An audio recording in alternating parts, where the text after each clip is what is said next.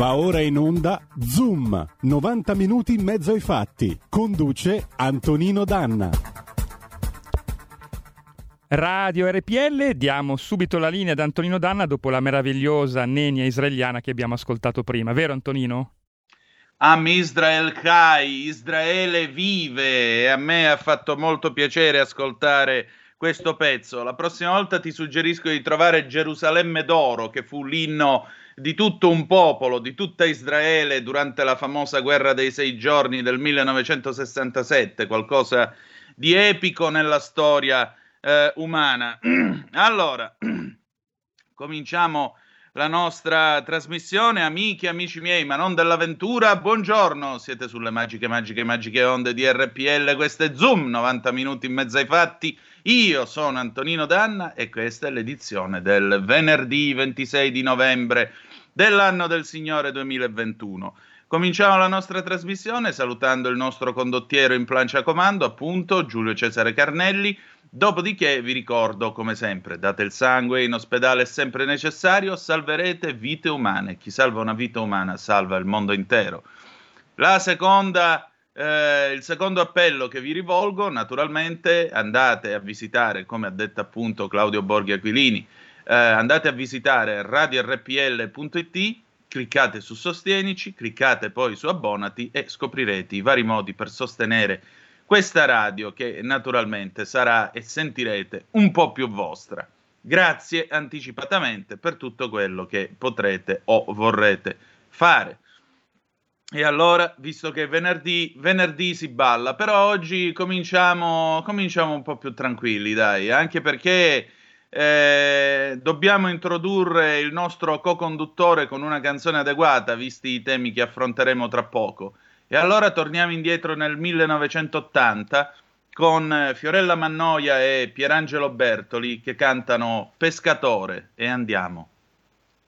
Tue reti, buona pesca ci sarà e canta le tue canzoni che burrasca calmerà Pensa, pensa al tuo bambino, al saluto che ti mandò e tua moglie sveglia di buon mattino, con Dio di te parlò, con Dio di te parlò.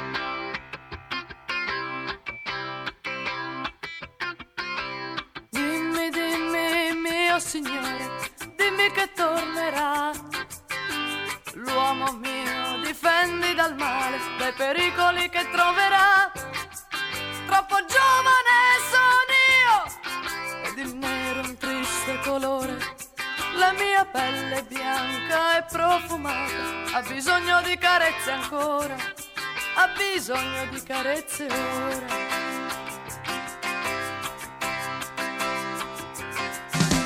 Pesca forza, tira pescatore pesca non ti fermare, poco pesce nella rete, lunghi giorni in mezzo al mare, mare che non t'ha mai dato tanto, mare che fa bestemmiare, quando la sua furia diventa grande e la sua onda è un gigante, la sua onda è un gigante.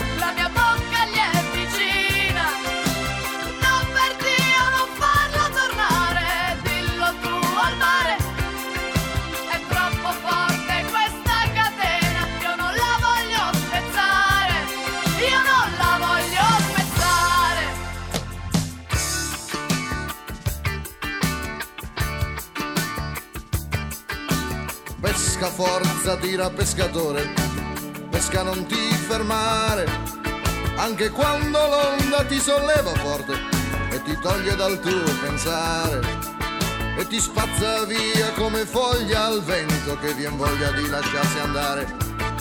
Giù leggero nel suo abbraccio forte, ma è così cattiva poi la morte, è così cattiva poi la morte.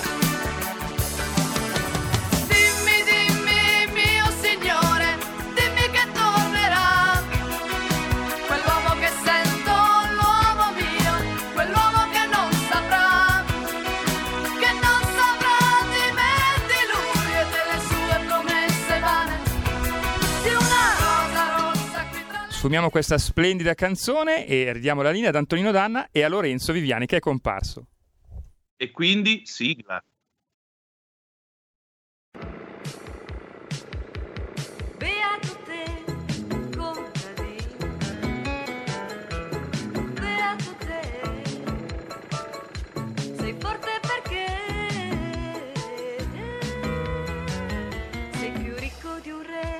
Zoom Green, l'agricoltura in campo.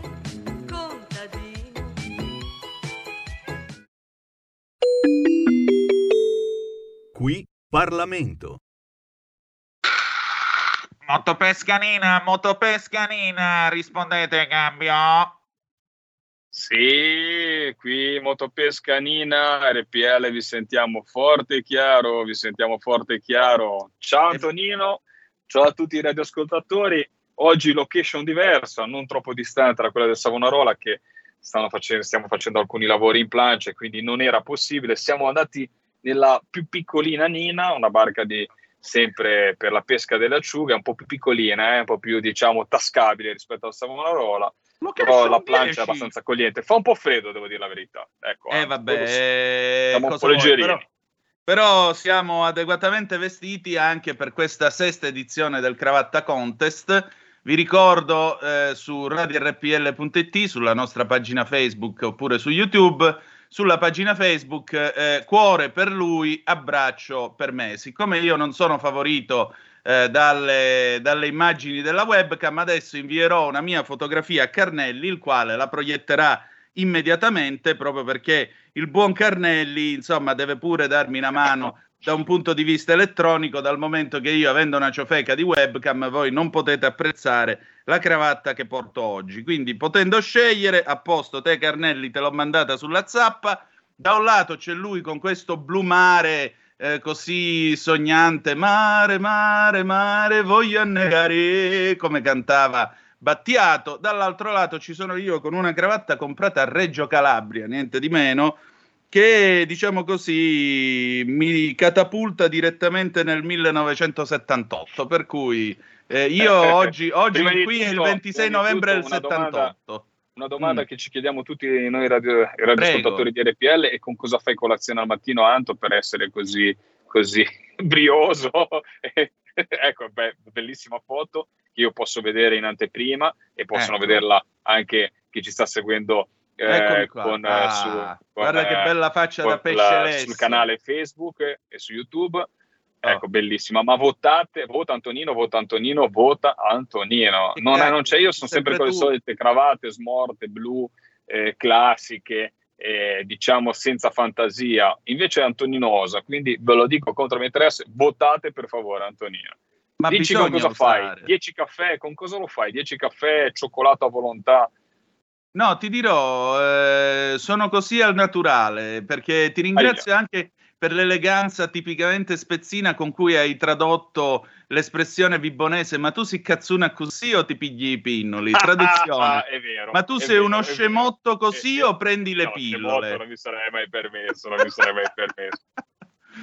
Quindi Anzi, ti ringrazio anzi, per la anzi. tua delicatezza. Invece ieri abbiamo scoperto, abbiamo scoperto fuori onda che sai addirittura i cantieri Calafuria dove si trovano e chi sono e i costruttori. Quindi un'altra stellina eh, a- gliela mettiamo lì sulla lavagnetta di, di- sai come i bimbi, no? Ma alla fine Di diventerò Antonino una che- dea come Pollon. che veramente devi avere, devi avere una memoria, cioè perché al- altre nozioni che sai, tutte le cose che insomma riesci anche a tenere a mente delle cose che sinceramente io mi scorderei dopo pochi secondi. Invece veramente sei una persona con una marcia in più da questo punto di vista.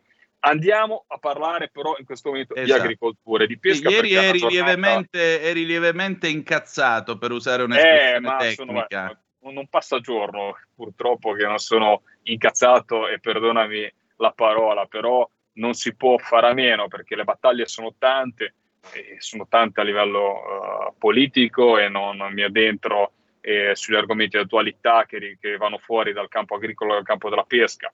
Basti pensare il, il- tutto quello che c'è in agricoltura con la nuova PAC, i nuovi risvolti, le sfide che abbiamo davanti, le sfide che abbiamo davanti con un paese che purtroppo non ha quella marcia, fatemi dire, e lo dico proprio con tutto, eh, insomma, prendendomi le responsabilità di quello che dico, la marcia giusta e la paura che eh, di trovarci impreparati alla sfida del PSN, del piano strategico nazionale, cioè come verrà declinata la PAC che è stata approvata pochi giorni fa a livello italiano è molto, molto, molto eh, preoccupante. Molto preoccupante per i nostri assessori regionali, che poi inviteremo a parlare anche in trasmissione, molto Sì. preoccupante per i nostri agricoltori. Si deciderà il futuro della nostra politica comunitaria, degli aiuti alla nostra agricoltura, di settori che vivono da decenni con dei sussidi e riescono a vivere e a avere eh, a sopperire, fatemi dire anche a un gap che secondo me dovrebbe essere eh,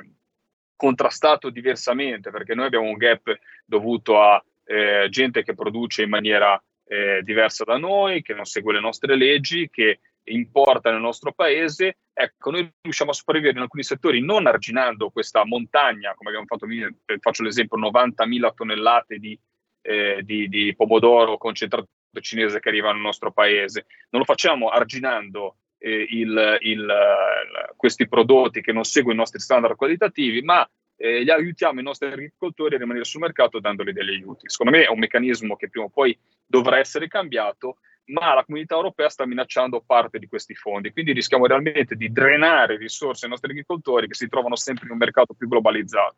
Quindi è molto, molto importante riguardo gli ecoschemi, riguarda agli aiuti diretti, riguarda un po' tutte le, le varie capitoli della PAC, riuscire a, eh, a, mantenere il colpo, a prendere il massimo da quello che ci arriva dall'Europa, cosa che purtroppo l'Italia non è mai abituata a fare, perché noi riusciamo sempre a fare peggio, cioè l'Europa ci fa un regolamento, noi non è che riusciamo a, a migliorarlo eh, o a declinarlo sui nostri territori, costringiamo sempre i nostri, i nostri agricoltori ad avere dei problemi in più e quindi è una sfida strategica molto importante che fra parentesi vede una centralizzazione di questa politica comunitaria, eh, quindi un dialogo molto serrato fra Bruxelles e Roma, ma che non vede paradossalmente coinvolti i nostri, i nostri assessori regionali che erano gli attori dei PSR. Nel bene e nel male, eh, perché abbiamo regioni che hanno fatto faville con i PSR e hanno, sono riusciti a portare a casa i risultati, hanno cambiato la faccia dell'agricoltura della propria regione, poi abbiamo delle regioni, una a caso ve lo dico, la Puglia, eh, che invece va a disimpegno con milioni e milioni di euro. Fatemi dire, una regione che avrebbe bisogno di investimenti capillari che esce da una tragedia come quella della Xylella, che sappiamo parlato molte volte, cosa vuol dire? È andato in default tutto il sistema agricolo eh, pugliese. Non si riesce a dare risposte di carattere normativo, ma soprattutto non si riesce a far arrivare anche quei soldi che la comunità europea ti dà la possibilità di spendere, ti dà la possibilità di stanziare, ti dà la possibilità di far arrivare sui territori.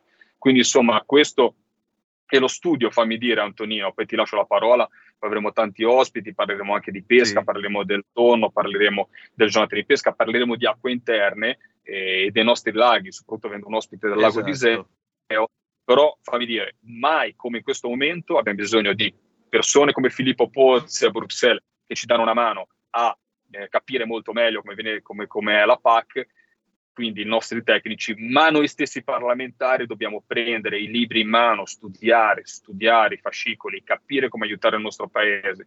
Sono momenti che non ci può essere più la politica approssimativa, non ci può essere più il... e non c'entra arrivare dal, dal settore agricolo, non c'entra che Viviani parli bene della pesca perché è un pescatore, un biologo marino e sa cosa, cosa dice, non c'entra eh, che oh, abbiamo Gollinelli o la LOS o, o, gli Uni o Lollini che vengono dal campo agricolo e hanno studiato la loro vita all'agricoltura. Qui anche il Pinco Pallino che parlava di qualsiasi altra cosa, se in Commissione Agricoltura deve prendersi il fascicoli, i dossier, perché è importantissimo che anche dal Parlamento arrivi un segnale forte e un segnale, io l'ho detto l'altro giorno per quanto riguarda la politica della pesca e sulle giornate di pesca, perché lascio la parola. Po- abbiamo portato degli argomenti che nessuno avrebbe portato mai in commissione, abbiamo parlato di cose che non se ne è mai parlato perché abbiamo cominciato a parlare di alcuni argomenti solo da quando ci sono nove parlamentari della Lega in Commissione Agricoltura. Adesso il passaggio successivo è dare delle indicazioni tecniche, approfondire, portare a casa i temi. Basta slogan, ma dobbiamo essere nei fatti, nelle, nelle, nell'applicare, andare nel dettaglio. Semmai non si risolve. Non basta dire, fatemi dire, come diciamo sempre qua, ma è un mantra che mandiamo in onda perché è importante farlo passare ai, telespettatori, ai telespettatori. Non basta dire viva il Made in Italy, non basta dire salviamo il Made in Italy, lo dobbiamo salvare realmente. Sì, appunto, anche perché, vedi Lorenzo, mentre tu parlavi e parlavi segnatamente della regione Puglia e quel dramma immane che è stato la Xylella con tutti i problemi che poi eh, ha comportato agli agricoltori pugliesi, gente che lavora e paga le tasse anch'essa, già che ci siamo. Ecco, eh, questo è stato mh, anche frutto dell'approssimazione politica di uno che è salito alle cronache per aver chiesto la VAR quando si trattava di votare la fiducia al governo, e cioè il senatore Ciampolillo. Pensate che Ciampolillo, al tempo in cui la Xylella imperversava, ebbe l'ardire di dichiarare ai giornali che la xylella si poteva guarire sugli alberi d'ulivo semplicemente insaponandoli e strofinandoli bene. Ecco, cioè, cerchiamo di capirci. Ora, noi qua parliamo, alle volte anche cazzeggiamo, ridiamo, scherziamo, quello che volete. Ma il problema è che quando si fa la politica approssimativa, come dice appunto Lorenzo, quando si fanno queste cose approssimative sulla base del voto di pancia, sulla base del, della sindrome NIMBY, not in my backyard, non nel mio giardinetto di casa, eh, quando si dice no a tutto e quando il principio è vaffanculo tutto, eh, vedete quello che cosa succede dopo? Vedete che cosa accade no. dopo? Proprio per sul discorso Xylella ti porto questo esempio. A parte Ciampolillo e, e la residenza sull'albero, per non farlo abbattere tutto. Io ho visto la disperazione di agricoltori che non potevano abbattere, agricoltori che sono stati legati ai loro ulivi perché volevano abbatterli, quindi eh, sono stati legati da questi pseudo ambientalisti perché dicevano no, la xylella è un problema dell'agricoltura, un problema dei trattamenti che fate, un problema di impoverimento del nostro suolo. Ecco, certo, io Big Agri, andato, no? io sono andato, io sono andato, sì, io sono andato sul territorio, cioè, diciamocelo chiaramente, ho fatto una missione, c'erano anche gli altri colleghi, e in quel momento eravamo, mi sembra, ancora nel governo giallo-verde, quindi siamo andati tutte le forze politiche, siamo andati lì. E sono andato anche a vedere questi pseudo stregoni. Vi racconto la mia esperienza, sono arrivato lì da questo che diceva no, ma basta fare questo spruzz- spruzzava una sorta di lettame che veniva mischiato, no? Tutte queste cose dico, ma guardi, mi faccia vedere un po' come ha fatto, ho svolto la ricerca, mi faccia vedere, dato che comunque parlavamo di persone che erano, avevano anche, magari anche una laurea in tasca. Ah, ma guardi, le ho detto anche, guardi, mi faccia vedere, ha preso una pianta trattata, una pianta campione, ha lasciato una pianta senza il trattamento, una pianta, cioè la ricerca si fa in una certa maniera, certo. con delle fotografie per stadi. Ah no, guardi, però se vuole le mando, mi ha detto, delle fotografie da Google Earth io ho detto, ma mi scusi, ma è un cartellino sulla pianta trattata, la pianta non trattata, un segno che mi dica qual è che... No, ma qua facciamo tutto. Ecco, allora, la ricerca si fa seria, la ricerca si fa eh, in un certo Vabbè, modo. Ma tu la laurea fa... dove te la sei pigliata, scusa? dove te la sei pigliata? Di Genova, Università di Genova. Eh, Quella... ma l'università della vita vale di più. Non te lo so dire, non te lo so dire. Però l'università di Facebook vale di più, mi spiace. Eh, o di Google o di Google o di Google. Google Art, prego, Google che Art. vale anche come master però, in cartografia. Però, guarda, io sono aperto a qualsiasi tesi e sono aperto allo studio, però bisogna che ci sia serietà. Quando la, la, si leggono solamente le copertine di libri non si può pensare di aver letto il libro. Eh, ha voglia, ha voglia. Guarda, purtroppo noi viviamo in un tempo di estrema approssimazione in cui ognuno pensa di sapere quale sia il lavoro dell'altro e pensa di saperlo fare anche meglio. Per cui, guarda Lorenzo, ormai io non mi meraviglio più di nulla. Qua guarda, mi trovo, siamo... mi trovo addirittura a volte, e ti dico, eh, nella mia... Allora, ti racconto questa cosa qua, poi magari ci colleghiamo Federica, vedo Sì, che sono le perché 11, sono le devo mandare 11. pubblicità. Ti lascio un secondo. Noi in commissione, che potremmo molte volte insegnare a chi viene a parlarci, perché siamo del settore, ci limitiamo a fare domande, perché noi siamo i parlamentari e dobbiamo chiedere. Quindi chi arriva, invece purtroppo molte volte c'è chi fa il professore anche quando non ha il, il motivo, il motivo per farlo. Andiamo in pubblicità, vai. Va bene, eh, we'll be right back, a tra poco. Il futuro appartiene a chi fa squadra. Le radio italiane si uniscono per giocare la partita da protagoniste. Nasce l'app Radio Player Italia. 140 stazioni in una sola rete. Scegli la tua preferita e ascolta il suono perfetto del digitale. Gratis, senza registrazione. Senza interruzioni. Compatibile con tutti i device. Le notizie, la compagnia. La musica scelta da chi la ama, la conosce e la vive. Scarica Radio Player Italia. Il futuro batte con la radio nel cuore. Anche RPL è disponibile su Radio Player Italia.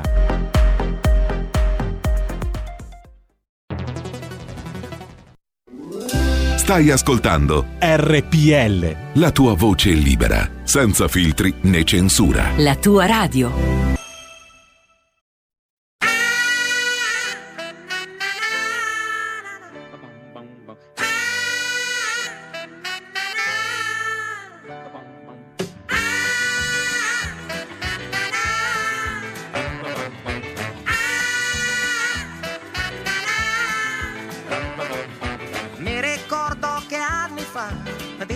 Sfuggita dentro un bar, ho sentito un jukebox che suonava. E nei sogni di bambino la chitarra era una spada, e chi non ci credeva era un pirata. E la voglia di cantare, e la voglia di volare, forse mi è venuta proprio allora. Forse è stata una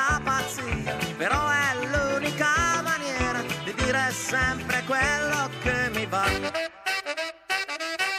Non potrò mai diventare direttore generale delle poste o delle ferrovie.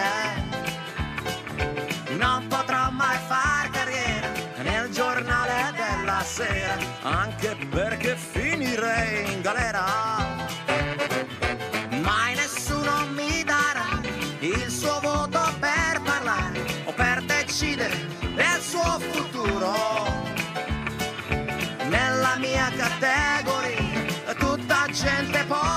seria di cui non ci si può fidare.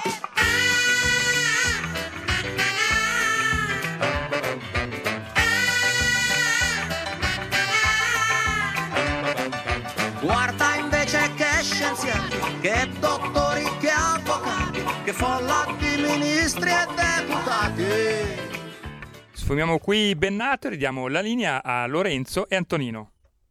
E rieccoci, siete di nuovo sulle magiche, magiche, magiche onde di Zoom. Questa è l'edizione green del venerdì. Avete ascoltato direttamente dal 1980 Edoardo Bennato, Sono solo canzonette, il che mi fa pensare al buon Carmelo Bene quando andò un uno contro tutti con Maurizio Costanzo nel 94 e disse si parla sempre di fregnacce e sono sempre fregnacce quelle che, acc- quelle che accadono in questa non vita, perché lui non essendo nato non è mai morto, quindi Carmelo Bene è sempre con noi. Può anche darsi che le cose stiano così. Il problema è che le fregnacce, le fesserie invece finiscono per riverberare sulla vita di tutti noi. Questa settimana una delle fesserie che sono state fatte di cui ci troviamo a parlare riguarda la pesca del tonno perché Sinchevicius eh, o come si chiama lui perché non riesco più a, pronunciare nemmeno Sì, il cognome il lituano Sinkevicius. Ecco, Sinchevicius, che sembra quasi un calciatore oriundo degli anni 70.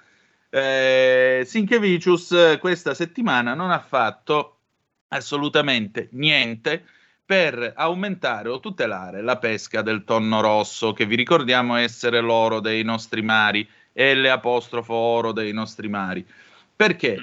Eh, Perché praticamente questa settimana chi, che- chi è che avrebbe potuto incrementare lo spazio di pesca del tonno, Lorenzo? Eh, proprio il nostro commissario europeo che eh, contro tutti gli interessi europei in questo caso no, ha deciso di non, di, non, di, non, di non chiedere un aumento di quota. Capite molto bene che già l'ICAT, che è questo organismo sovranazionale che decide la politica del tonno nei prossimi anni, cioè decide se incrementare le quote o no, ha un unico interlocutore, perché con l'ICAT non parla l'Italia, con l'ICAT parla l'Europa, e quindi poi l'Europa che va a ripartire queste quote che arrivano all'Europa. E capite molto bene che se già il nostro commissario, invece di andare all'ICAT e dire ICAT, guarda che il tonno è presente nel Mediterraneo, guarda che il tonno eh, c'è e può andare bene, ci ritroviamo che è il primo a dire guardate, non ne vogliamo di quote, capite che salta il meccanismo e ci ritroviamo anche quest'anno, dopo due anni di fermo, che non avrà aumentato le quote tonno. Cosa vuol dire? Vuol dire che il tonno è presente nei nostri mari vuol dire che potevamo incrementare, fra parentesi, è talmente presente che dà fastidio a tante altre tipologie di pesca perché è aumentato a dismisura e molti lo chiamano il cinghiale ormai dei nostri mari. Detto questo, un bene che ci sia, una preziosa risorsa, ma si poteva aumentare di qualche centinaio di tonnellate la quota. Questo avrebbe permesso di ripartirla sulla pesca artigianale, avrebbe permesso di dare una risposta a tanti che adesso sono costretti a pescarlo e ributtarlo in mare, perché poi si tratta di questo magari viene anche pescato, eh, però non ha dei canali legali per uscire. Quindi era anche un, un, un, metodo per riuscire a far uscire un po' di emersione, perché è un'emersione che io considero quasi paradossalmente eh, non genuina, però se devo mettermi nei panni di un pescatore di palamito che prende un tonno e lo trova morto, attaccato all'amo, perché poi lo ritrovi morto, perché sappiamo che il tonno è un forte nuotatore nel momento in cui sta fermo perché è attaccato all'amo, e in giro di poco non riesce a sopravvivere. Quindi quando certo. lo trova e lo mette a bordo, è costretto o a ributtarlo in mare o vive in un limbo che, di cui non sa più come uscirne. E quindi ci ritroviamo in questa stupida situazione in cui un tonno che può valere qualche migliaio di euro e dare un ristoro ai nostri pescatori già in difficoltà deve essere rigettato in mare. Quindi uno schiaffo alla fortuna, uno schiaffo al fatto di diventa una maledizione invece che una fortuna pescare un tonno. Rifiguriamoci lo stato dell'arte. E fra parentesi complica una situazione solo italiana che è legata proprio a una ripartizione del quote tonno che vede parte della marineria proprio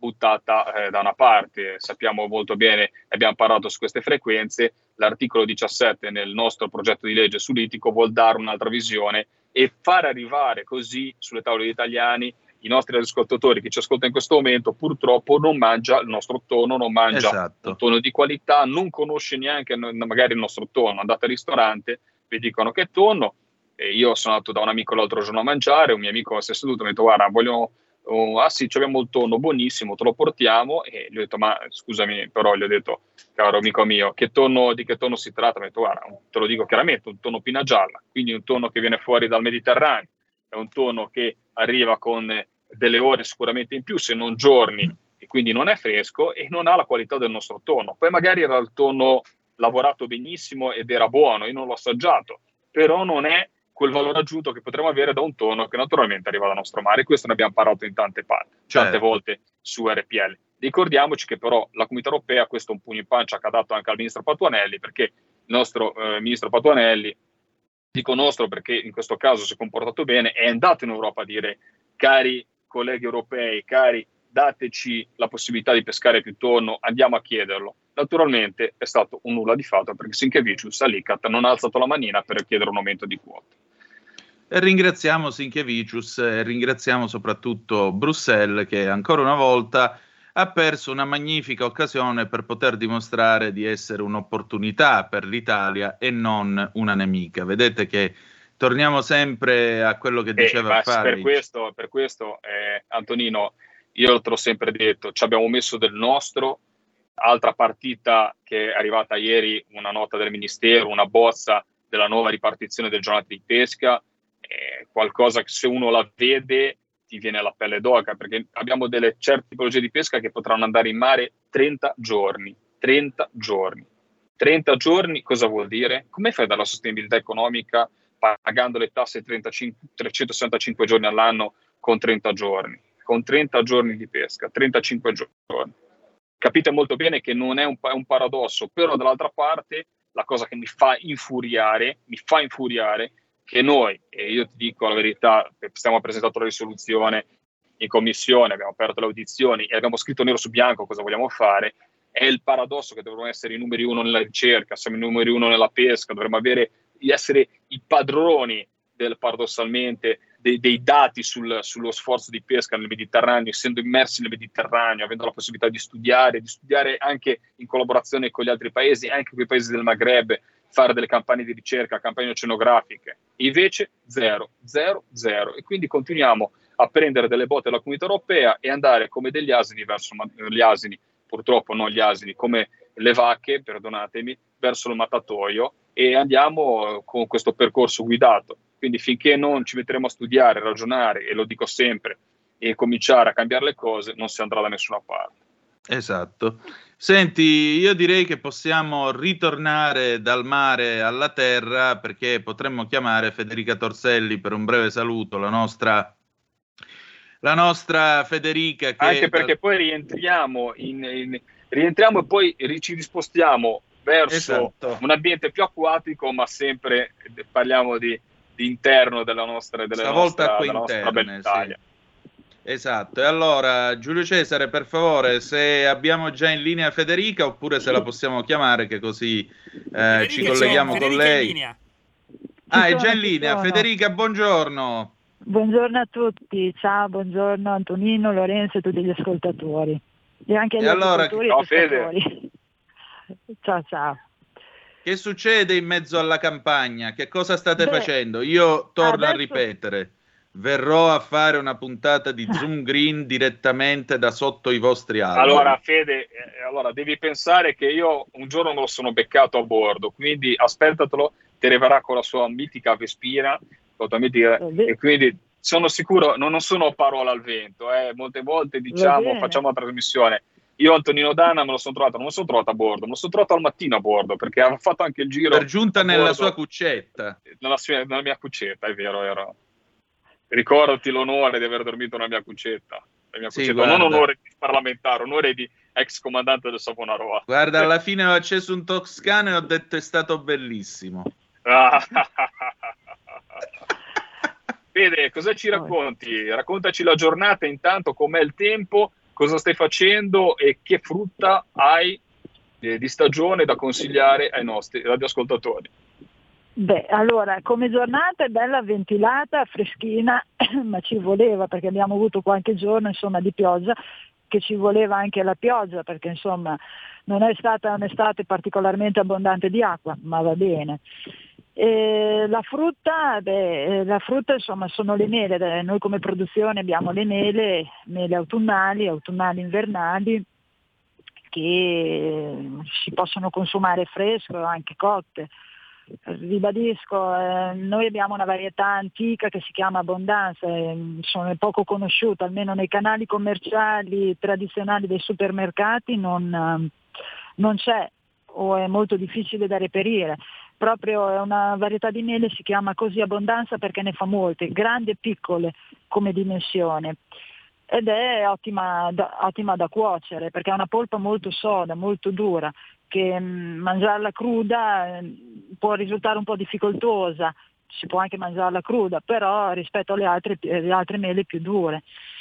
O se no un'altra mela che va per la maggiore è anche la mela Steinman, Mm, sì, una varietà anche questa abbastanza commerciata e anche lei eh, durando molto per l'inverno sia cotta che cruda mm, viene insomma consumata. Ecco. Diciamo che in questo periodo la frutta almeno di nostra produzione ma anche della nostra area è la, è la mela. Poi è chiaro che mi posso allargare a dire mangiamo gli agrumi, però si sa che gli agrumi non sono dell'Emilia Romagna ma eh, ovviamente de, di tutto il meridione. Uh-huh. E, Senti, ma in questo momento comunque a livello di lavori in campagna, ormai che cosa state facendo? Avete tirato giù Beh, le reti, quelle stiamo, delle cimici e poi... Le stiamo chiudendo, io ti ho mandato delle foto che adesso stiamo smontando un altro... Il, mm. diciamo, ma raccontaci, il mono, ma la cimice quest'anno com'è andata? Questo è un argomento importante. Beh, c'era, Come siamo presente. Diciamo che allora, non avendo avuto frutta, non, ne abbiamo risentito poco a livello della frutta che mancava, ma comunque era presente. perché abbiamo visto sulle pere, almeno noi non abbiamo tante pere, ma erano martoriate. Ehm, anche sulle mele, ehm, posso dire che molte mele, quelle che non scartavamo in, in azienda, le scartavamo nel campo perché proprio erano improponibili. Cioè, sia dal punto di vista diciamo, estetico ma anche dal punto di vista della serbevolezza, praticamente tendono a marcire e poi non si mangiano perché dove la cimice appunto eh, le cellule sotto sono legno. Non so se sia una reazione della pianta, della, della mela quando in fase giovanile o anche in fase di maturazione, oppure qualche enzima sali- salivare che immette la cimice durante la sua azione di pre- eh, distruttiva, diciamo così. Però sì, questi danni la cimice li fa.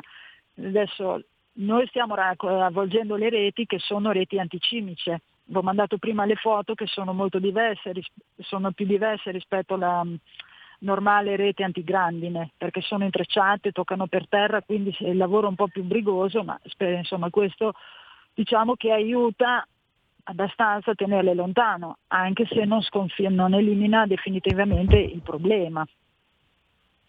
Certo. Allora, eh, Federica, noi Dobbiamo, stiamo un po' correndo con l'orologio, sì. però facciamo che venerdì fare... prossimo ci racconti un altro spaccato della campagna. Certo, ti posso fare, scusa, una piccola pausa che non c'entra, ma Dimmi. visto che volevo dirtela mercoledì, ma dopo il tempo anche lì correva. Allora, visto che il, il, l'immenso Manzoni aveva chiesto il problema per le lumache, come sconfiggerle? Sì. Eh, tra allora, l'altro è in attesa Manzoni, quindi tra ecco, poco te lo passiamo. Anzi, Giulio Cesare, beh, passacelo per favore. Manzoni, buongiorno. Oh, buongiorno.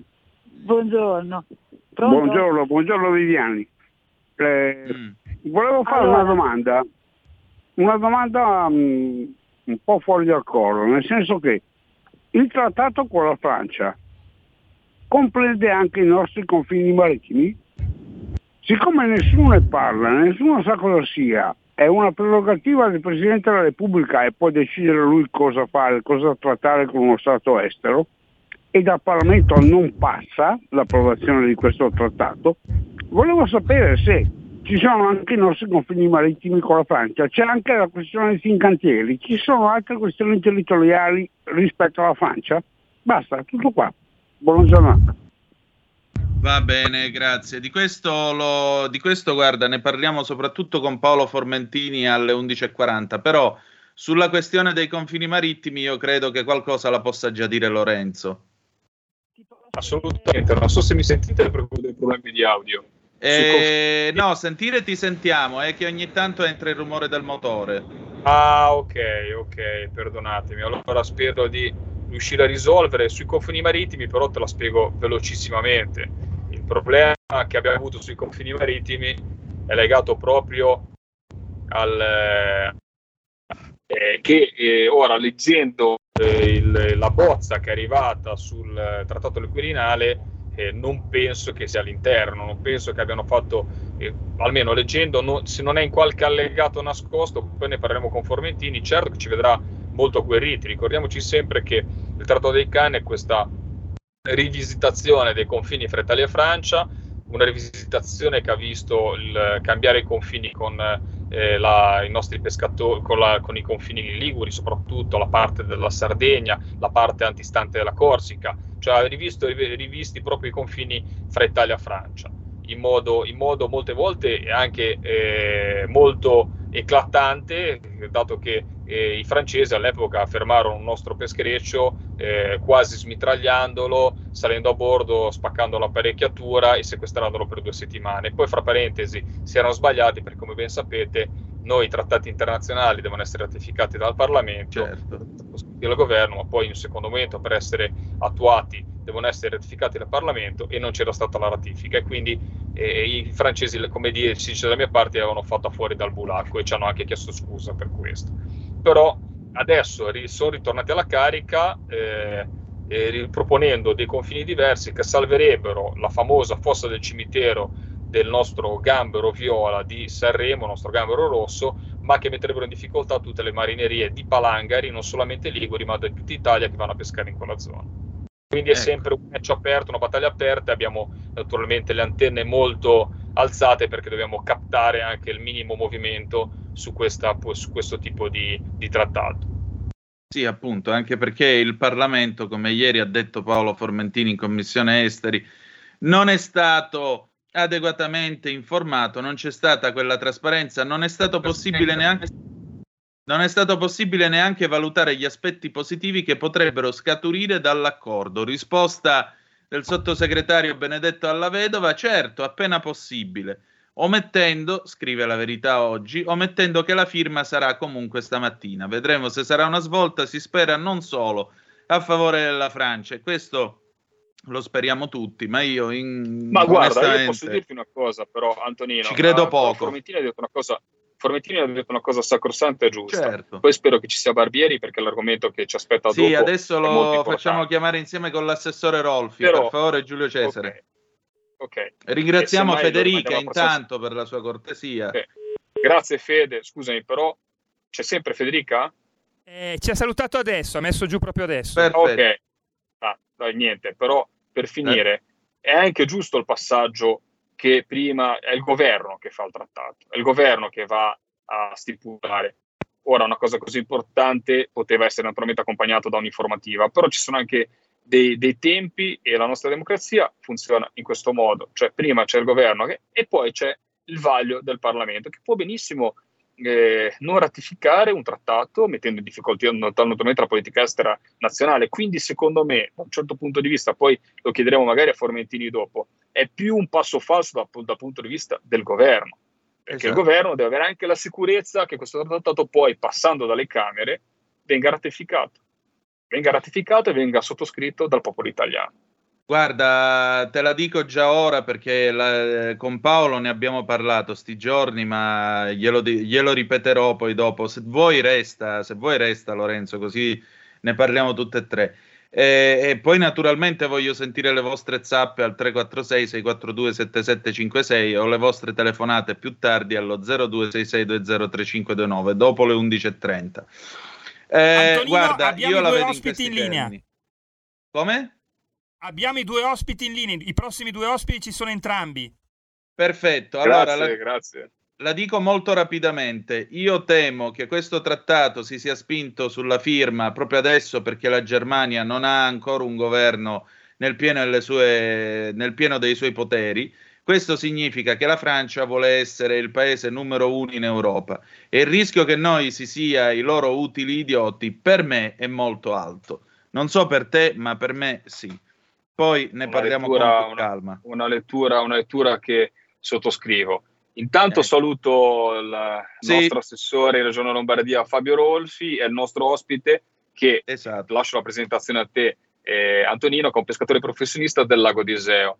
Sappiamo esatto. di, eh, introduciamo l'argomento, poi lascio la parola a Fabio perché lo vorrei magari anche liberare, da, magari naturalmente so che è un convegno, quindi ha degli impegni istituzionali. Ecco, gli aggiornamenti su una tematica di cui abbiamo già parlato con Simone Bossi eh, su queste frequenze, quindi la emissione nelle nostre acque interne delle specie cosiddette alloctone, che poi alloctone per modo di dire sono da ormai secoli e secoli già presenti nei nostri corsi d'acqua, nelle nostre acque interne, ma soprattutto declinato all'aspetto della pesca professionale, perché molte volte viene molto eh, che poi è, diciamo, è il numeri, parlano chiaro dell'importanza della pesca sportiva nelle acque interne, però abbiamo ancora delle nicchie importantissime, tradizionali, che portano dal punto di vista della ristorazione un prodotto fresco del territorio e, e che sono endemici ormai della nostra cucina e della nostra tradizione, soprattutto in regioni come la Lombardia e Veneto e, e Piemonte, e quindi eh, ci ritroviamo con questi pescatori che non hanno possibilità di pescare e tutto un indotto che viene meno. Ciao Fabio, raccontaci, aggiornaci Abbiamo anche la, Raffaele la Barbieri. Ok. Ciao. Pronto? Pronto? Non è pronto. Non è pronto, Fabio? Niente, abbiamo perso sente... l'assessore. Abbiamo perso l'assessore. Allora, intanto presentiamo l'altro ospite. Vi dico, i nostri ospiti di oggi sono appunto l'assessore Fabio Rolfi, 44 anni, lombardo di Brescia, assessore regionale all'agricoltura. Nei giorni scorsi a proposito di acque interne ha eh, sottolineato un suo, un sua, una sua contrarietà all'immissione di trote e Coregoni e in particolare sta gestendo, deve gestire i 400 milioni di euro del nuovo PSR, questi sono i soldi che sono stati assegnati alla regione Lombardia.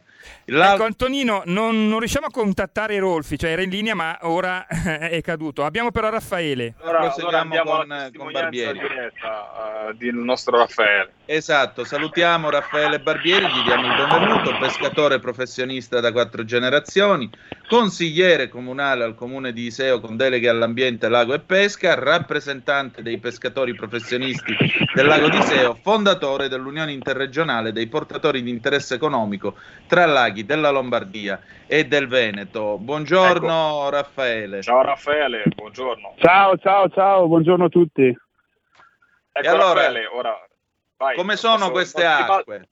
Ecco, ti ribalto la, la, la, domanda che abbiamo fatto a Rolfi. Cosa vuol dire il fatto che eh, non venga permessa l'emissione di specie all'octone, quindi pensiamo all'avarello, quindi al coregone, pensiamo a tante specie che sono ormai diventate endemiche sia per voi nella pesca, sia per la nostra ristorazione e per il nostro turismo. Allora, i pesci di cui stiamo parlando sono dalle nostre acque dal 1860. Eh, purtroppo il Ministero ha deciso che tutti i pesci prima del, dopo il 1500 sono da considerare alloctoni, che equivarrebbe leggermente a equiparli a invasivi, il che non è vero perché il coregone e la trotafario non sono assolutamente invasivi, come invece d'altro canto lo è il siluro. Eh, togliere uh-huh. questo pesce, soprattutto noi pescatori come il coregone, significherebbe buttare a terra eh, un intero sistema economico, anche perché eh, la ristorazione dei laghi lombardi e anche del lago di Garda eh, verte ormai quasi tutto sul coregone, perché è una delle poche specie che grazie all'aiuto de- delle varie regioni riusciamo a immettere attraverso la funzione eh, degli incubatori, che sono queste strutture con cui noi pescatori professionisti collaboriamo per poter eh, prendere il momento di, della deposizione delle uova il pesce, spremerlo, fecondarlo e assistirlo nei 40-50 giorni che serve per la schiusa delle uova.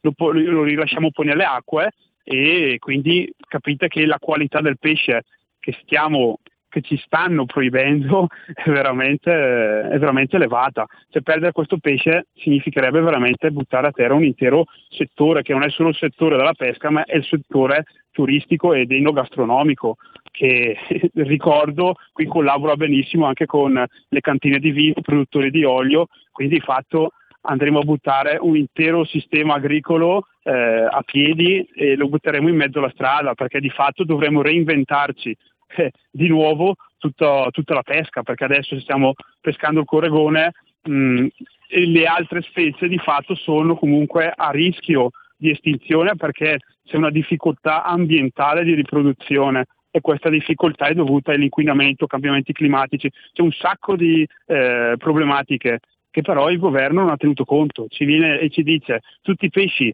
prima del 1500... Raffaele, la cosa che, la cosa che è mancata, dimmi, dimmi. perdonami, è la gradualità perché ad esempio su alcune specie, ora non parliamo dell'avarello del coregone, ma magari anche sulle trote, ci può essere un ragionamento di dire preferiamo immettere una specie rispetto all'altra, una, un ecotipo rispetto a un altro, l'Atlantica rispetto alla Mediterranea, la Mediterranea rispetto all'Atlantica, ma deve essere ponderato nel tempo con dei piani che permettano anche a chi produce, in questo caso, eh, di lavorare, di, di adeguarsi. Eh, poter, esattamente, esattamente. Eh, quindi il problema, il problema, di base è anche il fatto di dire dalla sera alla mattina non si fa più una cosa e con i pesci che sono eh, infatti ha detto bene Simone Bossi quando siamo visti tutti a Milano a questa grande manifestazione che eh, ricordo e ringrazio è stata organizzata dall'assessore Fabio Rolfi, proprio dire allora ragazzi non ve le fanno ecco, mettere. Lorenzo scusa abbiamo proprio Fabio Rolfi, Sen- vediamo se ci sente. Mi sento benissimo, buongiorno. Ciao Fabio, abbiamo lasciato ciao, la parola a Raffaele ciao. perché eri, non, non riuscivamo a contattarti. Però, infatti, ora ti, almeno ti facciamo una domanda subito e ti liberiamo sfruttando questi pochi minuti ormai della trasmissione. Dacci qualche news sul fatto dell'alloctone e soprattutto cosa vuol dire, perché ne abbiamo specificato per la pesca sportiva tutto l'indotto che la pesca sportiva produce, ma anche la pesca professionale delle acque interne viene meno e con essa ristorazione, come diceva bene Raffaele eh, prima di, l'ho interrotto io in questo momento, e tutta la parte comunque eh, della, delle nostre tradizioni e culture che ormai sono endemiche dei nostri territori.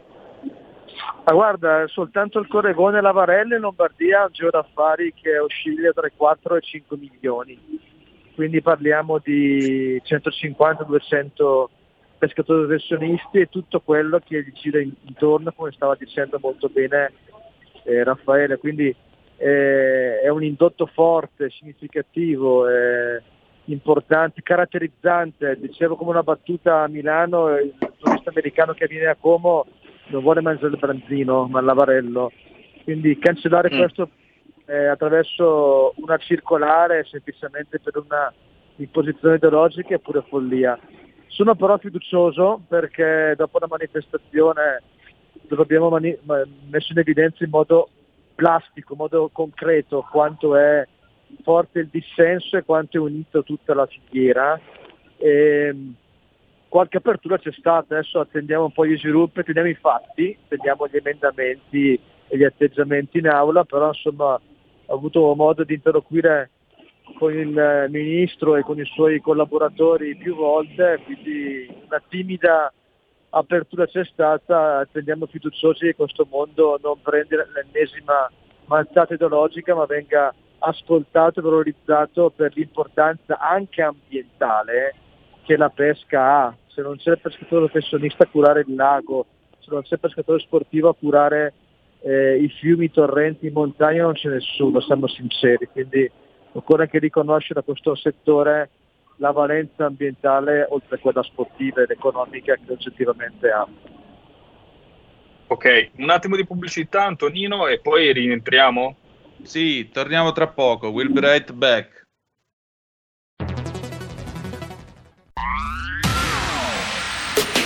La radio si modifica, semplifica, da plus la musica purifica. Dove vuoi, dove vuoi, con chi vuoi, rilassati e vai. La digital radio non ti molla mai. Mi abbandono in questo viaggio, digitalizzo la frequenza con il suono che non spasso. Se penso a prima non ci credo, yo. Da plus è la svolta, qui lo dico e qui lo spiego.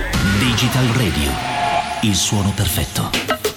Dub Plus.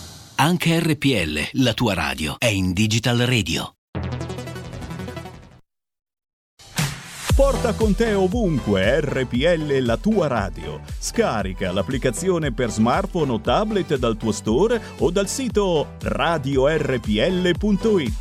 Cosa aspetti? Ed eccoci all'ultima parte dello Zoom del venerdì. La linea torna a Lorenzo Viviani e Antonino Danna. Sì, rieccoci, vai Lorenzo. Sì, no, io libero i nostri ospiti, anche so che dall'altra parte il nostro amico Formentini, che fra parentesi penso sia interessato da questo argomento perché insomma lo vede eh, da vicino, lui è dalla parte lombarda, se non mi sbaglio, del lago di Garda e quindi certo. insomma eh, li riguarda e mi, mi, scrive, mi manda articoli di giornale tutti i giorni, perché comunque sia, eh, anche se è legato alla Commissione Esteri, è legato a un territorio bellissimo ed è giusto che noi eh, svolgiamo anche questo eh, ruolo di sentinelle eh, sul territorio. E Fabio, io sottoscrivo tutte le tue parole, magari ti rinviteremo in trasmissione per qualche aggiornamento, la battaglia parlamentare come sai la continuiamo anche con vari documenti, per comunque sia deve essere non solamente risolta la situazione ma deve essere risolta al più presto. Ringrazio anche Raffaele che è stato con noi, mi dispiace perché siamo andati un po' lunghi, però vorrei iniziare, se d'accordo te Antonino, la prossima trasmissione con il racconto di Raffaele, che mi sembra che sia la terza o la quarta generazione eh, pescatore, quindi insomma abbiamo anche un background abbastanza simile, quindi ci racconterà cosa vuol dire fare pescatore di lago, Molto perché è una cosa che forse non abbiamo mai approfondito sulle frequenze di RPL. Grazie Molto Fabio volentieri. e grazie Raffaele di essere stato con noi. Ciao, ciao. Grazie, grazie ancora. E allora Lorenzo, tu vuoi restare o hai da fare? Io vorrei solo salutare l'amico Formentini e dirgli occhio alla penna, mi raccomando, eh, forme perché sul trattato di Cain dobbiamo stare molto molto molto attenti perché non solo te lo chiede il pescatore Viviani, non solo te lo chiede il Ligure Viviani, ma te lo chiede il cittadino italiano eh, Viviani perché non possiamo permettere di eh, cedere territorio nazionale eh, a eh, anche una controparte amica, chiamiamola così, anche se amici lo siamo stati ben poco, soprattutto quando si parla di Liguri e francesi c'è sempre una bella rivalità, però non possiamo permettere che delle zone importanti di pesca possano venire meno eh, in base magari a qualche altro tipo di, di interesse. Ecco, l'interesse nostre, dei nostri pescatori non può essere messo sotto i piedi per altri tipi di logiche anche se molte volte poi non guadagniamo assolutamente nulla, eh. cediamo e basta, è quello che mi fa ancora più arrabbiare. No, anche perché i francesi hanno la tendenza a comandare, è proprio questo quello che mi preoccupa. Ciao Lorenzo, grazie. Caro saluto a tutti voi e Di buon nuovo. proseguimento con Formentini e Antonino Danna. Mamma Ciao. mia, ormai sei un vero radiofonico. La prossima volta ti faccio lanciare i dischi. Voglio vedere come fai. Ma tu lo Caro sai che. Cossiga, Cossiga lanciava i dischi a Un giorno da pecora da Sabelli Ah. Fioretti? Era un mito, DJ K che lanciava i E dischi. soprattutto un caro saluto alla regia, al, grande, al nostro grande Cesare Carnelli che mi sopporta, ci sopporta mandandogli i numeri di telefono all'ultimo momento. Lorenzo, guarda che io e Antonino ci contiamo che prima di Natale, un vener- magari proprio venerdì 24 dicembre, vieni qui a fare la puntata di Zoom natalizia. Assolutamente sì. Allora la facciamo davvero. I prodotti tipici e la- da, da- da consumare, daremo anche dei consigli utili ai nostri ascoltatori, quindi prepariamoci col super puntatone. Una piccola confidenza che forse abbiamo già fatto, che noi, io e Antonino, ci sentiamo sempre, la puntata la costruiamo sempre agli ultimi secondi, ne parliamo tutta la settimana, ci scriviamo tutta la Esatto. settimana, poi viene costruita agli ultimi secondi e a subire tutte le nostre nefaste elucubrazioni è il nostro buon regista. Ciao a tutti! Ciao Lorenzo, grazie, grazie ancora. E allora, sono le 11.36, adesso siamo in orario, da orario 1900 no- invernale 1990 alle 11.36 fermava il Peloritano alla Mezzia Terme Centrale, Intercity Roma, Palermo, Catania, Siracusa. Mamma mia, che ricordi assurdi che vengono fuori guardando l'orologio. Va bene, allora, siccome siamo in orario, adesso è tempo di una nuova fermata. Quale? Quella di diplomaticamente, perché ieri, ieri c'è stato il question time e nel question time il nostro Paolo ha detto alcune cose sul trattato del Quirinale. Per cui prima ascoltiamo e vediamo il video sul nostro canale YouTube, sulla nostra pagina Facebook, su radiorpl.it, dopodiché avremo Paolo Formentini in diretta con noi. Vai Giulio Cesare. Formentini. Grazie Presidente. Noi come Lega abbiamo già posto con forza il tema in aula. Il Parlamento, e ci si può nascondere dietro la lettera dell'articolo 80 della Costituzione, è assolutamente all'oscuro. Noi stessi siamo all'oscuro di cosa veramente contenga l'articolato del Trattato del Quirinale. Non paiono però esserne all'oscuro i giornali italiani, ci sono articoli molto dettagliati sui contenuti, oggi sulla stampa, riteniamo che quindi sia umiliante per il nostro Parlamento quanto sta succedendo. E ieri eh, abbiamo chiesto al Presidente Fassino di audire quanto prima il Ministro Di Maio in Commissione, un'informativa del Ministro Di Maio eh, in aula e ancora abbiamo chiesto, domani si firmerà, alle 16 arriva il Presidente Macron, sarà un tripudio con frecce tricolori e festeggiamenti di benvenuto, ma noi abbiamo chiesto capitolo per capitolo di approfondire in questa commissione che è quella deputata i contenuti. Ecco, questo dovrebbe succedere in un paese democratico perché altrimenti il rischio è proprio di alimentare quell'antipolitica, quella diffidenza che probabilmente invece nelle intenzioni di chi ha proposto e seguito questa trattativa si volevano evitare. Per quel che riguarda quanto richiesto dall'onorevole Formentini, il Governo è naturalmente disponibile a rendere al Parlamento un'informativa sul Trattato di cooperazione rafforzata con la Francia nelle sedi e nelle date che potranno essere opportunamente concordate. Formentini. Grazie Presidente. Ma eh, ringrazio il sottosegretario della Vedova per la risposta. Ecco, una risposta formale, la forma assolutamente è stata rispettata perché così prevede l'articolo 80 della Costituzione, che però non prevede le fughe di notizie che abbiamo letto sui giornali, come ricordavo poc'anzi. Quanto ai contenuti, noi sogniamo che con questo trattato in Libia la Francia e l'Italia non si facciano più la guerra. Lo sogniamo davvero perché due giorni fa si è dimesso l'inviato speciale delle Nazioni Unite Ian Kubis, si è in prossimità di elezioni complesse, difficilissime, decine e decine di candidati alla presidenza e dico tutto ciò perché nel quadro dell'approvvigionamento energetico, non bisogna avere paura di parlarne, la Libia è per noi fondamentale, come è fondamentale nel quadro della sicurezza del nostro Paese, dell'intero bacino del Mediterraneo, le migrazioni, il traffico di armi, di droga. Non ricordo qui tutti i problemi che da sud arrivano sulle nostre coste. Bene, quindi è interesse comune di Francia e Italia collaborare, ma come? E noi siamo davvero ansiosi di conoscere i contenuti. Come collaboreremo in Libia e ancora sulle migrazioni. Domani si firma, da dopodomani non si respingeranno più i migranti a Ventimiglia? Anche questo sarà un aspetto sul quale davvero ci concentreremo e vigileremo. Bilanciamento, si è detto, dei reciproci interessi, reciprocità questi devono essere i criteri. Ci sono state delle mosse che davvero, ad esempio sui brigatisti che la Francia ha eh, ospitato per decenni, si è visto un movimento, un cambio di opinione, eh, rispettando di più il nostro Paese e i nostri morti. Però ricordiamo che noi non potremo emendare, a differenza di quanto detto, questo trattato perché gli articoli sottoponibili ad emendamenti nell'iter di ratifica sono solo quelli che riguardano l'adeguamento alle norme nazionali e la copertura finanziaria. Grazie.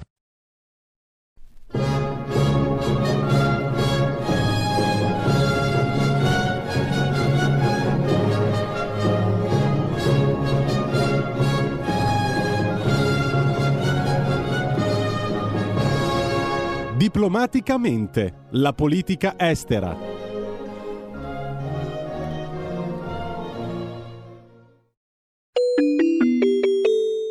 Qui Parlamento. E rieccoci sempre sulle magiche, magiche, magiche onde di RPL. Questo è Zoom. Antonino Danna al microfono con voi, con il nostro secondo co-conduttore che è il nostro Paolo Formentini, vicepresidente della Commissione Affari Esteri della Camera. Paolo, ciao, buongiorno, benvenuto. Buongiorno, buongiorno.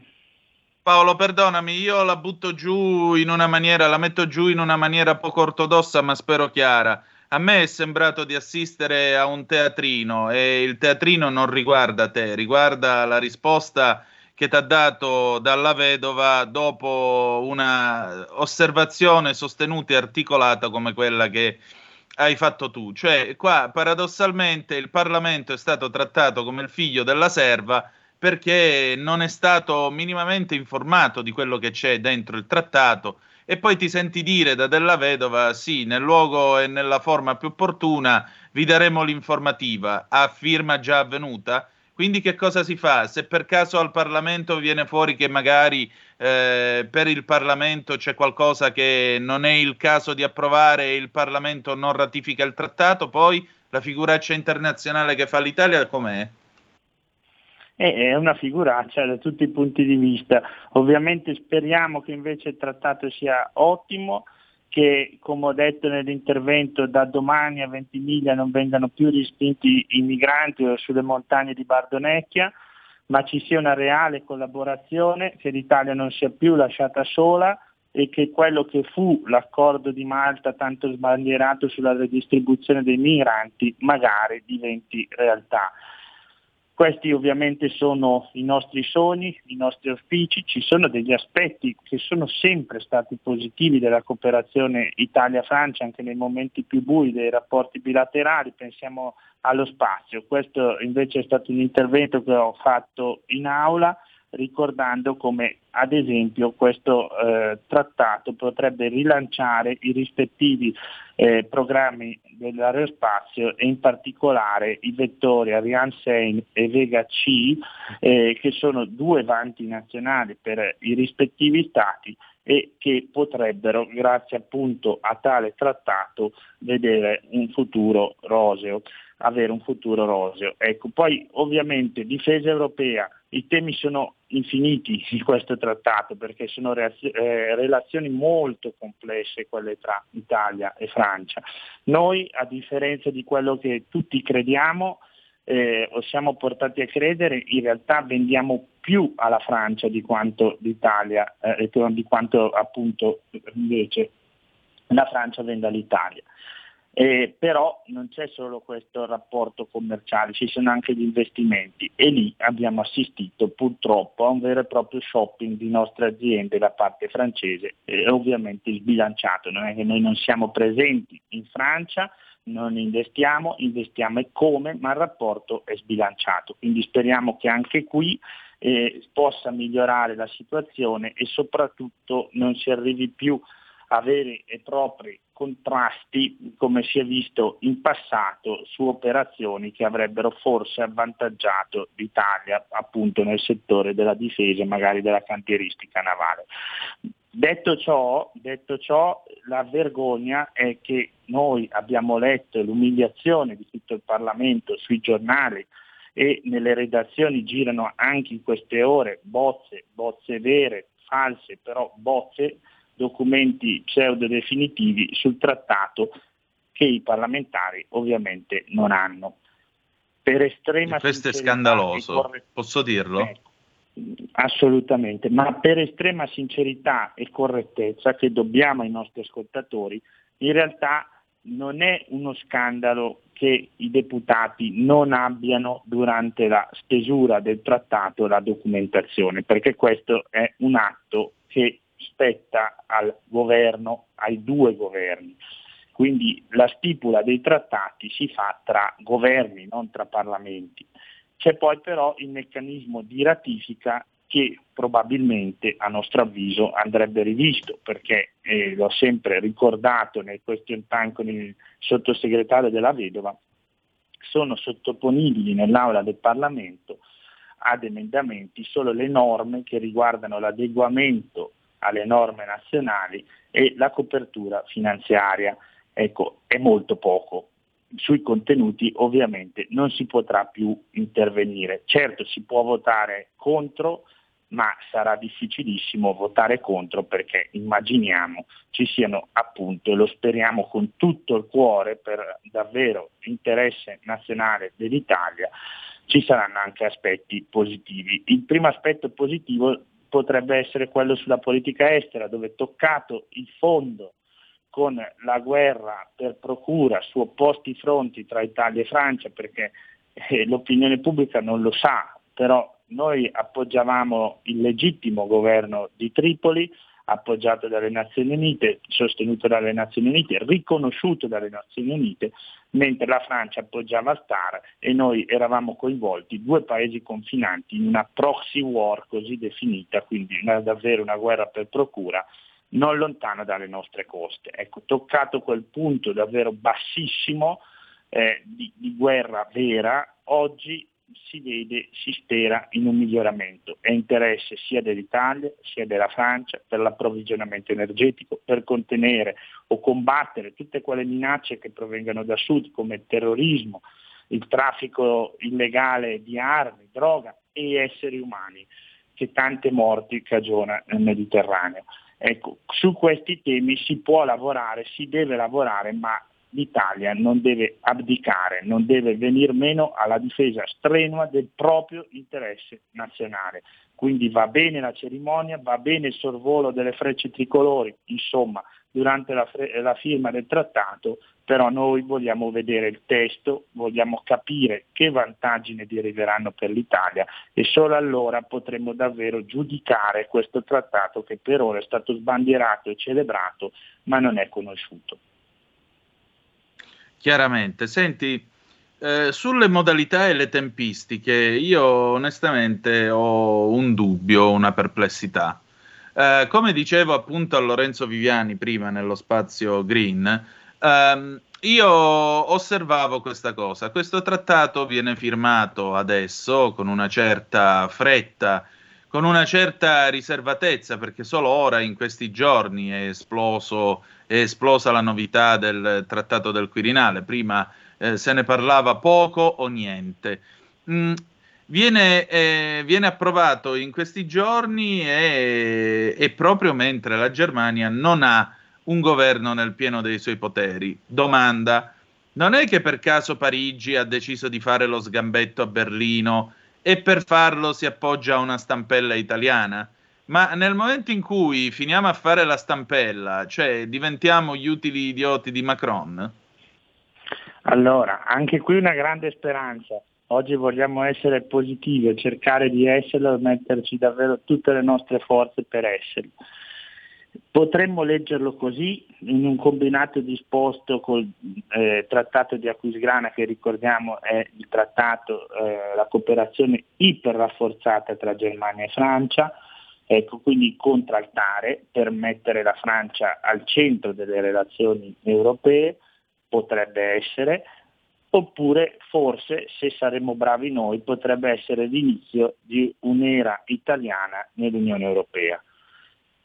Noi possiamo auspicare che questa sia la, la tesi che prevarrà, però oggi eh, osserviamo con attenzione perché davvero il rischio di essere usati c'è. Certo, è un grosso rischio tra l'altro. Ma ehm, diciamo così, come mai Parigi ha scelto di abbandonare nei fatti l'asse con Berlino che eh, dalla metà degli anni Ottanta, dal tempo in cui eh, Mitterrand e Kohl eh, si tennero per mano eh, a Compiègne davanti alla vettura del, dell'armistizio della guerra del, del 15-18, eh, come mai la Francia ha deciso alla fine di sganciarsi da quest'asse? Ma che, che, si sia sganciata è tutto da dimostrare. Sicuramente si è presa una libertà di manovra nel momento in cui nella leadership tedesca c'è una certa difficoltà. Si è aperto dopo Merkel, non c'è ancora chiarezza su cosa sarà eh, appunto delle relazioni bilaterali Francia e Germania e quindi in un certo qual senso magari Macron si è portato avanti per bilanciare e controbilanciare. Vedremo, ecco, eh, formalmente eh, dalla Germania non provengono voci critiche, però ad esempio Martin Schulz si è lanciato in quest'idea di un accordo adesso a tre, quindi Germania, Francia e Italia. È tutto in divenire, riguarda il futuro dell'Unione Europea, riguarda il futuro del Mediterraneo e riguarda anche davvero gli equilibri globali, perché Oggi si sente tanto parlare di difesa europea, di autonomia strategica. Bene, quanto questa autonomia strategica, quanto questa difesa europea saranno integrate nella Nato, ecco, dirà, e questo è un mio giudizio personale, ci dirà se riusciremo a contenere le minacce che arrivano dalla Cina o no come Occidente. Se ci dividiamo abbiamo già perso. Esatto, esattamente. Mm, secondo te, con la firma di questo trattato, Parigi capirà che il confine adesso è in mezzo al mare a Lampedusa o continuerà a credere che a 20 miglia così può sbattere giù dai treni eh, i migranti che provano a passare dall'Italia alla Francia? Beh, questo è proprio quello su cui dovremmo vigilare e controllare anche visivamente. Perché gli inglesi in questi giorni qualche cosina gliela stanno dicendo in tema. Ecco, eh, ho, visto, ho, visto, cosa sta succedendo nella Manica sull'immigrazione, vediamo i fortissimi contrasti non solo sull'immigrazione nella Manica ma anche sulla eh, pesca. Eh, abbiamo visto confrontarsi flotte di pescherecci addirittura. è tutto difficile, tutto complicato, però dobbiamo davvero cercare di vedere il quadro generale e dalle nostre piccole, fra virgolette, liti a Bardonecchia, a Ventimiglia o nella Manica, dobbiamo cercare di tenere unito l'Occidente perché se cade Taiwan cadono le democrazie. Esatto, esattamente. Paolo, io sono in chiusura perché mi mancano 40 secondi. Eh, quale, che cosa succederà la prossima settimana su questo trattato del Quirinale? Pensi che vi daranno finalmente la bozza o ci vorrà ancora tempo? Allora, a livello teorico la bozza arriverà in commissione esteri nel momento in cui appunto sarà calendarizzata. Eh, sulla calendarizzazione non ci sono certezze su questo trattato come su tutti gli altri trattati. Eh, un brutto vizio del nostro Parlamento è quello di ratificare anni dopo la stipula dei trattati. Su questo trattato credo che non avverrà visto appunto l'eco mediatico. Da settimana prossima continuerà nelle aule parlamentari la richiesta di avere un'informativa del Ministro Di Maio sui contenuti e di portare il Parlamento al centro di questo accordo e non mero figurante. Grazie Paolo, allora ci ritroviamo venerdì prossimo e facciamo il punto della situazione, ok? Grazie a voi. Grazie a te, ciao Paolo. Allora, noi chiudiamo qui, ringrazio ancora una volta Lorenzo Viviani e Paolo Formentini che eh, ogni venerdì ci dedicano il loro tempo e la loro attenzione. Domani avremo il garage dell'Alfista alle 9.30, se no Zoom torna lunedì prossimo alle 10.35 trattabili. Dopo di noi ci sarò ancora io eh, con eh, Malika Zambelli e Simona Bertocchi perché faremo questa puntata speciale sul, eh, di Stai Karma sul tema della violenza eh, sulle donne. Grazie per essere stati con noi. La canzone d'amore con cui ci lasciamo è José Carreras Maria da West Side Story 1984 per la direzione di Leonard Bernstein. E ricordate che the best is yet to come, il meglio deve ancora venire. Vi ha parlato Antonino Danna. Buongiorno. Qui Parlamento. Avete ascoltato Zoom, 90 minuti in mezzo ai fatti.